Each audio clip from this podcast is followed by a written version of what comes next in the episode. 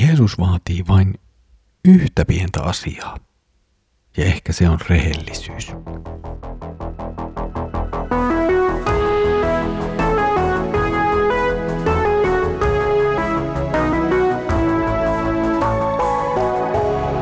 Kirjoitusten pauloissa. Tervetuloa taas mukaan Kirjoitusten pauloissa Raamattu-podcastin pariin. Minä olen Mikko ja katselen teidän kanssani yhdessä Markuksen evankeliumia. Mukavaa, että olet tullut taas mukaan. Edellisellä kerralla olimme kuivettuneen viikunapun äärellä. Tänään sitten palaamme taas temppeliin, jossa ylipovit, lainopettajat ja vanhimmat tulevat Jeesuksen luo ja kysyvät häneltä kysymyksen. He vaativat kysymyksessään tietoa siitä, millä valtuutuksella tai kenen valtuuttamana Jeesus toimii. Luemme Markuksen evankeliumin 11. luvun jakeet 27-33.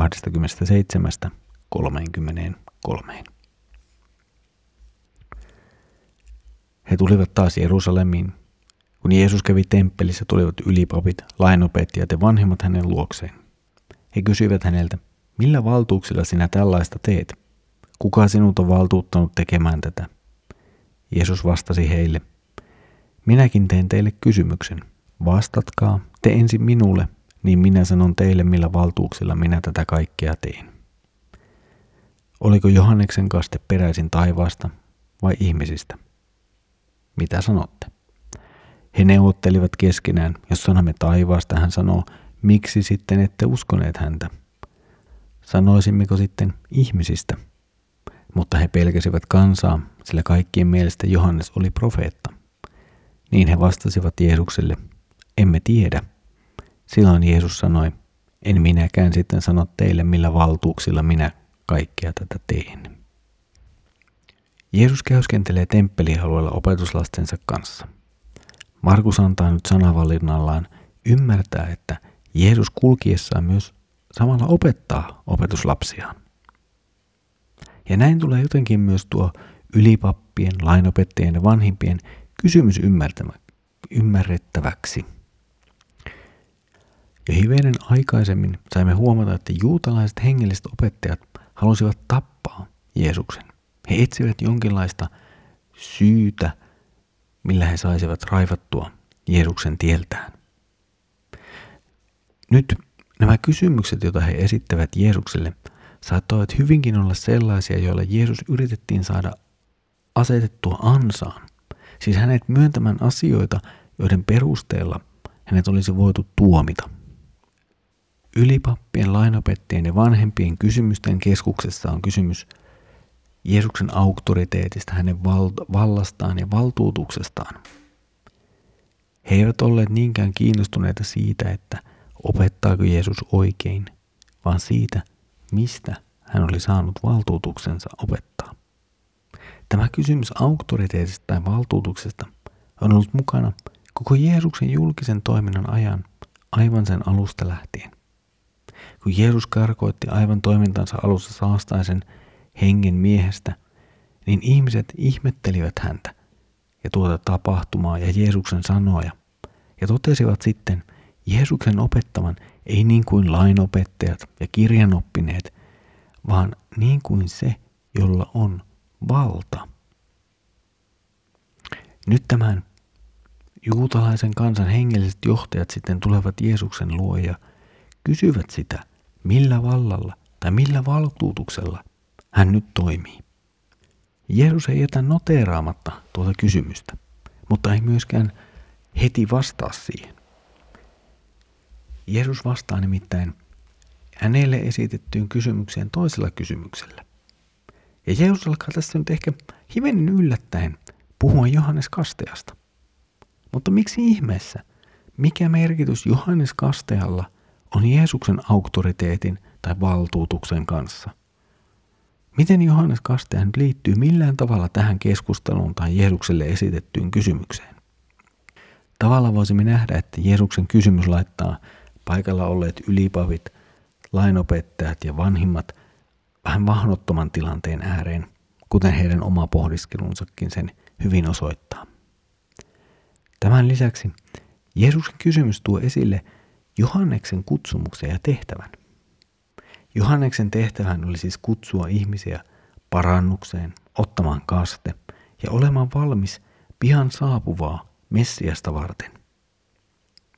Jos siis nyt juutalaiset hengelliset johtajat olisivat tunnustaneet Johanneksen ja tunnustaneet hänen olevan siis todellinen profeetta ja toimineen Jumalan lähittämänä, niin he tavallaan olisivat tulleet tunnustanaksi myös Jeesuksen aseman. Myös sen, että Jeesus todella oli Jumalan lähettämä Messias, Jumalan lähettävä pelastaja, johon heidänkin tulisi uskoa. He eivät kuitenkaan tätä tehneet, mutta he eivät myöskään voineet kokonaan kieltää Johanneksen merkitystä, koska sitten ympärillä oleva kansa olisi kääntynyt heitä vastaan, kun kansa nyt sitten piti Johannista todellisena profeettana. Ja tässä kohtaa ylipapit, lainopettajat ja vanhimmat yrittävät jollain tavalla vähän ehkä paeta tilanteesta tai, tai jotenkin ratkaista tilanteen vastaamalla vain, että emme tiedä. Ja tämän seurauksena sitten Jeesuskaan ei jatka tätä keskustelua pidemmälle eikä suostu vastaamaan heidän esittämäänsä kysymykseen. Jeesusta ei siis saada tälläkään kertaa ansaan. Hänen ei voida edelleenkään osoittaa sanoneen tai tehneen mitään väärää. Juutalaisten hengellisten johtajien temppu ei siis tässä kohtaa millään tavalla onnistu.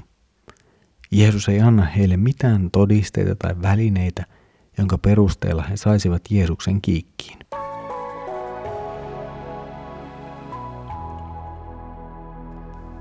Tämän tekstin kohdalla jään kyllä kovasti miettimään, että kuinka rehellinen tuo ylipappien, lainopettajien ja vanhimpien esittämä kysymys todella on. Siis oliko heillä ylipäätään minkäänlaista ajatusta tai päämäärää oikeasti kuulla Jeesukselta, kuka hän on, millä valtuutuksella hän tekee, tai miksi hän tekee ja puhuu niin kuin tekee ja puhuu? Oliko heillä minkäänlaista halua oikeasti kuulla Jeesusta tai oppia Jeesukselta, tai edes käydä rehellistä dialogia hänen kanssaan? Toki tällaiseen kysymykseen emme ihan lopullista vastausta koskaan saa, koska teksti ei sitä meille suoranaisesti avaa.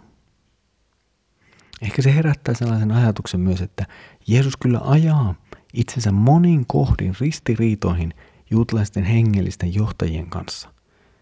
Mutta hän tekee sen vain siellä, missä se evankeliumin kannalta on välttämätöntä. Hän ei ehdon tahdoin tavallaan haasta riitaa, vaikka hän on puheissaan ehkä hivenen provokatiivinen tai yllättävä. Mutta eihän ehdon tahdoin ajaudu ristiriitoihin, ellei se ole evankeliumin kannalta aivan välttämätöntä ja evankeliumin totuus vaadi sitä siinä tilanteessa. Jään aina välillä miettimään, että miten tällainen toimintamalli tai ajattelu voisi toimia meidän elämässämme. Ei ole välttämätöntä aina ajaa itseään ristiriitoihin, vaikeuksiin, paitsi silloin, kun evankeliumin totuus sitä välttämättä vaatii jossakin tilanteessa. Kaikkiassa muissa tilanteissa, kaikissa muissa hetkissä lienee tavoitteenamme olla viisaita ja jopa ovelia, mutta silti aina ehdottoman rehellisiä. Tässä oli tämänkertainen kirjoitusten pauloissa Raamattu podcast. Mukavaa, että olet jälleen kerran ollut yhdessä mukana katselemassa Markuksen evankeliumin jakeita. Seuraavalla kerralla katselemme sitten Jeesuksen esittämää vertausta. Ja siitä siis seuraavalla kerralla. Olethan huomannut myös tutustua lähetysjohtajamme Daniel Nummelan pitämään Pieni ihminen suuressa mukana podcastiin ja, ja Mika Järvisen vetämään lähetystyön takahuone podcastiin. Kumpikin noista on varmasti tutustumisen arvoinen. Mutta nyt Herramme Jeesuksen Kristuksen armo, Isä Jumalan rakkaus ja Pyhän Hengen osallisuus olkoon sinun kanssasi.